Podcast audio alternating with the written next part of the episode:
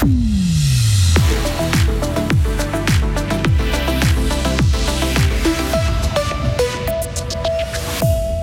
Depuis le Covid, on n'a plus les mêmes habitudes de sortie. La fréquentation dans les cinémas et les théâtres fribourgeois est en baisse.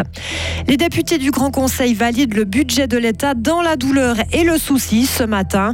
Enfin, sa saucisse sèche et son boudin sont connus loin à la ronde. Bernard Lima, après Vernorea, vient d'être élu meilleur boucher charcutier de Suisse. Météo, nouveau passage perturbé avec un temps changeant demain et souvent nuageux avec de la pluie vendredi. Isabelle Taylor, bonjour. Bonjour tout le monde. La récente sortie du nouvel épisode de la saga Black Panther ou le très attendu Avatar 2 mi-décembre encourageront-ils les Fribourgeois à retourner au cinéma? Peut-être, mais en tout cas pour l'instant, les salles obscures n'affichent pas du tout complet. En Suisse, la fréquentation des cinémas a baissé en moyenne de 35% cette année par rapport à 2019. Dans notre région, c'est un peu mieux pour les salles cinémotion de Fribourg, Bulle et Payerne. La baisse est plutôt autour des 25 à 30%.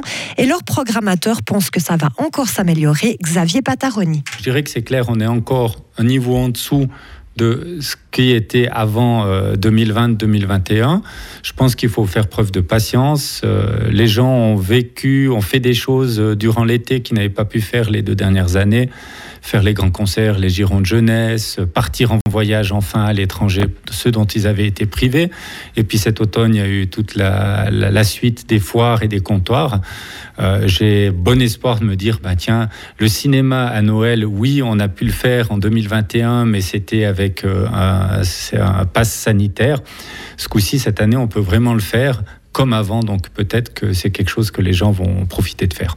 Et les spectateurs sont aussi euh, moins nombreux à se rendre au théâtre dans notre canton. À Fribourg, par exemple, Mythony et Équilibre ont perdu au moins 15% de leur public par rapport à la période avant Covid. Pour leur directeur, le public a pris d'autres habitudes avec la pandémie. On ne sort plus de la même façon aujourd'hui. Thierry Lou. Ce qui a changé, c'est euh, le mode de fonctionnement du public qui se décide vraiment au tout dernier moment, ce qui donne des frayeurs à notre service de communication. Donc on a pu investir un petit peu plus dans, la communication pour euh, aller chercher euh, le public, mais globalement, je pense que d'ici le début de l'année prochaine, eh bien, on retrouvera les chiffres de fréquentation que la fondation avait avant pandémie. Thierry Lou espère aussi que le nombre d'abonnés au spectacle va augmenter. Ils sont aujourd'hui 1000 à équilibre Mutoni contre 1500 avant le Covid. Cela représente la moitié du public. Des inquiétudes sur l'avenir budgétaire du canton. Le budget 2023 de l'État de Fribourg a été validé ce matin, mais il n'a pas fait que des heureux. Le Grand Conseil accepte tout juste cette copie qui prévoit un total des charges qui dépasse pour la première fois les 4 milliards de francs. Mais la raison des inquiétudes est plutôt dans l'augmentation des charges de près de 4% à cause de la création de plusieurs postes de travail, mais aussi de l'indexation des salaires prévus pour faire face à l'inflation. Tous les députés de gauche se sont abstenus en bloc pour montrer leur désaccord, comme par exemple le socialiste Elias Moussa. Il est très important, puis d'ailleurs on l'avait déjà fait pour euh, le budget 2021, pour le budget 2022 également.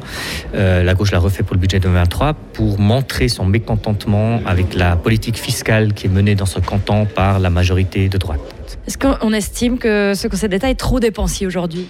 Non, pas trop dépensé, mais on estime euh, plutôt que tant la majorité du Conseil d'État que la majorité du Grand Conseil ne cessent finalement de, de vider les caisses de l'État pour après, justement, par la suite, euh, le cas échéant, justifier des réductions de dépenses pourtant euh, absolument indispensables en faveur de la population. La gauche pointe du doigt les baisses fiscales successives et des charges salariales qui augmentent. Du coup, l'État doit recourir à des provisions pour établir un budget à l'équilibre. Pour 2023, la population fribourgeoise continuera de payer 96% d'impôts sur le revenu pour les personnes physiques. Le Parlement a décidé de maintenir ce coefficient qui avait été abaissé en 2022 pour aider les citoyens à affronter les conséquences de la crise Covid. Il a tenu compte du contexte difficile marqué par le conflit ukrainien, l'inflation galopante et la crise énergétique pour justifier ce statu quo. Les CFF vont créer 500 places supplémentaires pour les vélos.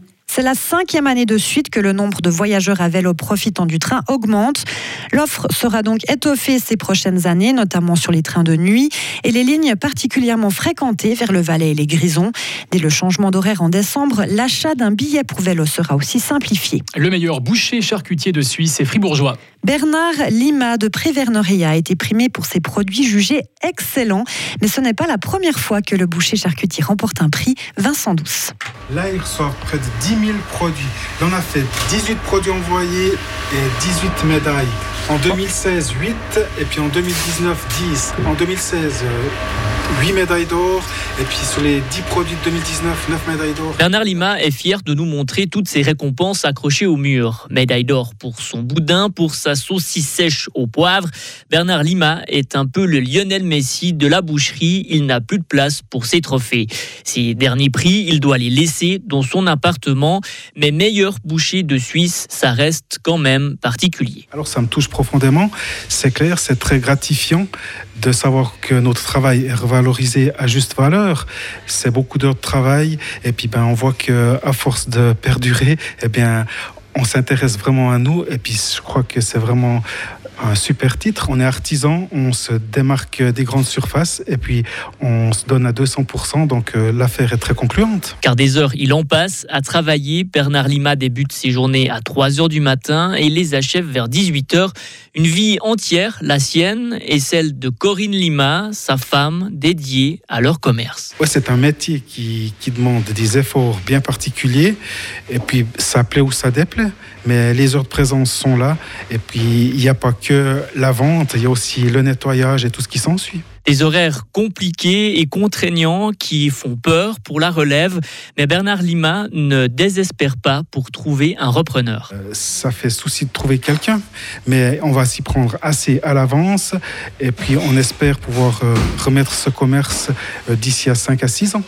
On parle toujours de nourriture avec euh, la fondue moitié-moitié qui euh, doit être mieux protégée. Les interprofessions du vacherin fribourgeois et du gruyère lancent un nouveau label pour que la recette originale soit respectée. Ce logo indiquera que le mélange de fondue est composé de 50% de vacherin fribourgeois AOP et de 50% de gruyère AOP. Actuellement, de plus en plus de sociétés utilisent le terme fondu moitié-moitié, mais leur mélange contient une proportion différente de vacherin ou de gruyère ou même un autre fromage. Retrouvez toute l'info sur frappe et frappe.ca.